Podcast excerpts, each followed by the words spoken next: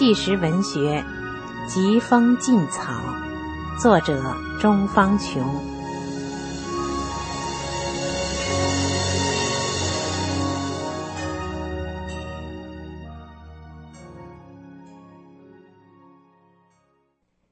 听众朋友，上回讲到了母亲练法轮功以后，身上的疾病不治而愈。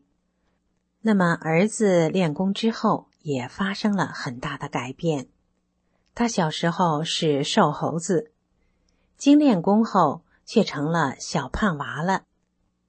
小时候儿子很不诚实。记得有一次上小学一年级的一次语文考试，才考了六十五分。他怕把试卷给我看，我会教训他，儿子就把错改了，把叉改成勾。把六十五分改成一百分。自从练功以后，儿子就没骗过大人了。大家都说他变诚实了，变乖了。他不但在去年六年级成都市中小学电脑录字比赛中获第三名，而且他这次考试数学还是全班第一。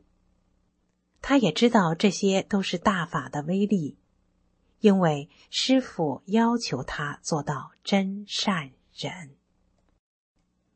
国际上尚无医治方法的血管瘤消失了。两个月后，师姐对我说：“小钟，你的缘分那么好，右下肢血管瘤病可能都会好。”他这么一提醒，我才反应过来，儿子全托在老师家里。我每天除了工作外，都是读大法书，听师傅的讲法录音带练功。早上起得早，晚上睡得很晚，已经忙得把这病都忘了。转念一想，这两个月来，我坐着看书到深夜，像往常一样开车。我抽过血管的地方怎么没有发胀啊？脑血管病怎么也没有反应呢？难道我这些病都好了吗？是练功，是练法轮功，是师傅的法轮功把我的病练好了。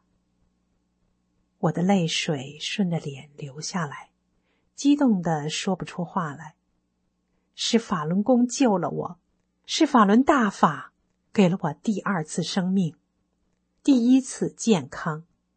是法轮大法让我感受到心清似玉的美好，这才体验到什么是无病一身轻的滋味。心清似玉，无病了，精神没有压力了，心情变好了。笑口常开了，脸色亮丽了，语气祥和了。我母亲笑着对我说：“要是早练法轮功就好了，说话也不会那么伤人了。”儿子说：“妈妈的脾气变好了。”朋友开玩笑似的说：“我们以前都觉得你很清高，怎么现在觉得你变了？”跟你接触后，觉得你人挺好，没有老板的架子，很平易近人。我说：“是法轮功改变了我。这法轮功太美好了，太神奇了，我一定要坚持修炼下去，一定要把它的美好神奇告诉所有的亲人朋友，让他们。”都来练法轮功。第三章弘法，大法传回了家乡。于是我带上法轮大法简介、老师在济南讲法的录音带、录像带和二十本转法轮，与练功点上的两名辅导员，一年轻男同修，加上三个大法小弟子。由我亲自开车，带上母亲，一起前往简阳老家弘法。一路上，我止不住激动的心情。乡亲们呐，大法救你们来了，你们千万不要错过这万古机缘呐！回到大姐家，左邻右舍的乡亲都来看我们。我给他们说明回来教他们练功时，个个都很乐意，还相互转告此事。第二天上午，我们便到人群集中的马路边的一个坝子里教他们练功。当时有二十人左右，因当天逢长，围观的人很多。我们就把大法的美好说给他们听，大家都在传说着法轮功好。回来后，我又迫不及待的把法轮功的神奇功效告诉了姨妈，姨妈也开始修炼了。紧接着，我又打电话到北京，把我的血管瘤已经痊愈的特大喜讯告诉了部队的高官，已退了休的幺爸。他得知后也十分感激法轮功，并且也想练法轮功。我就叫他去找练功点。过了几天，我又给他打电话，他遗憾地说，他接连找了几天也没有找到练功点。我说：“你要早上一大早到公园去找，白天都上班去了。”风雨欲来。过了几天，已到六月底，我又给幺爸打电话，看他联系到练功点没有。他说：“现在国家已经禁止了，党员和军人不准练法轮功。我看你还是别练了，既然病都练好了就行了。你能走到今天这一步也不容易，国家不准练。”就别练了。我听后不知说什么好，只是心里莫名的痛。幺爸是我心目中最有文化、最明事理、最有眼光的人。一般有大的事情，我都要征求他的意见。如果觉得他说的有道理，我都会听他的。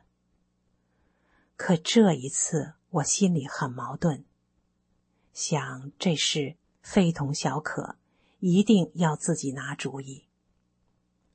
你说不好，可我是亲自实践过的，活生生的现实。你说不好，我刚开始练功，连书都没有，天幕就看到另外空间的景象，和《转法轮》书中写的一模一样。你说不好，我的血管瘤和脑血管病是怎么好的？你可以说你看不见我的病好没好，但我脸上大面积深度黄褐斑确实没有了，这是人人都能够看得见的，怎么能够别人说不好就不好呢？不是说眼见为实，耳听为虚吗？经过两天的反复思考，我想了很多很多。我想放弃修炼，但我做不到，因为它太好了。我想继续修炼，又怕来之不易的生意受到牵连。为此，我一次又一次的痛心的哭过。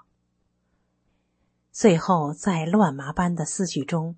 理出个头来，无论如何，我也要坚定修炼。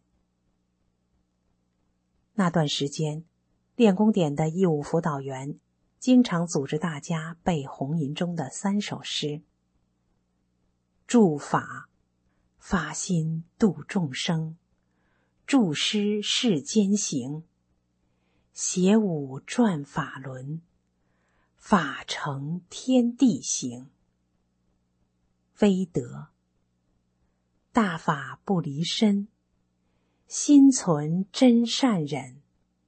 世间大罗汉，神鬼俱十分。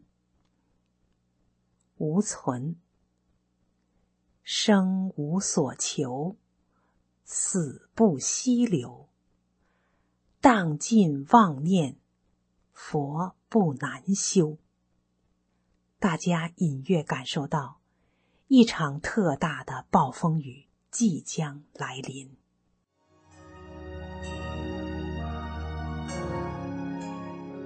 各位听众朋友，您现在收听的是《纪实文学·疾风劲草》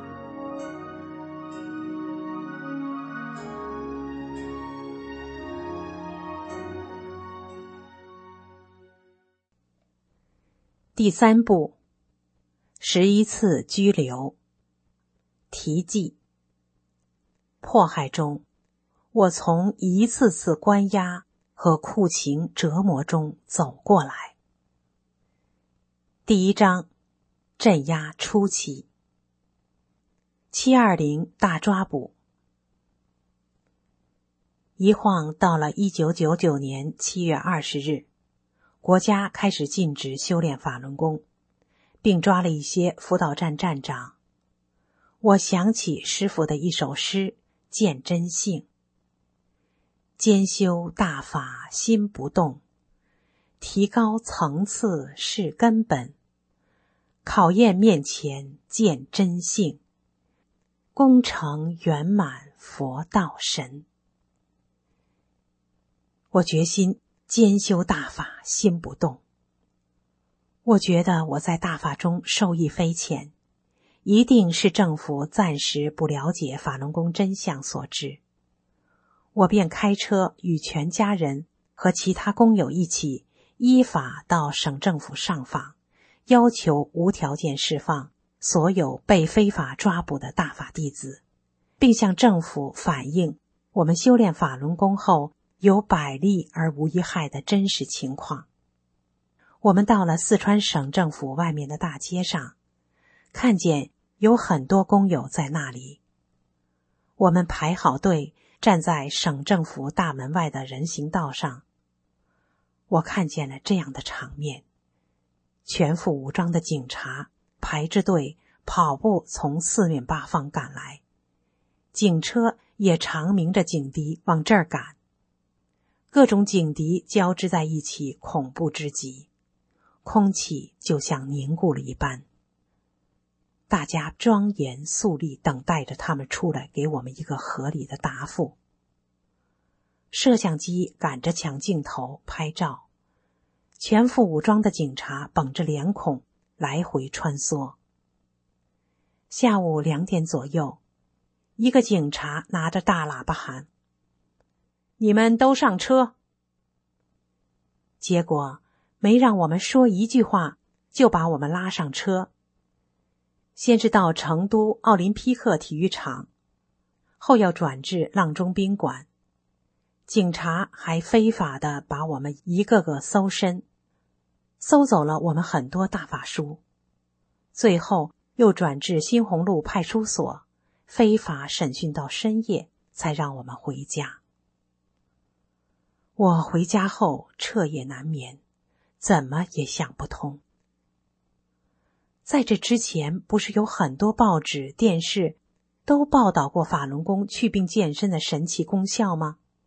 就在五月底，报纸上不是才刊登过“不信谣、不传谣”的文章吗？文章里不是清清楚楚的说，党员、军人不准练法轮功是谣言吗？不是说国家从来就没有禁止过练功吗？怎么一夜之间又变了呢？这个政府到底怎么了？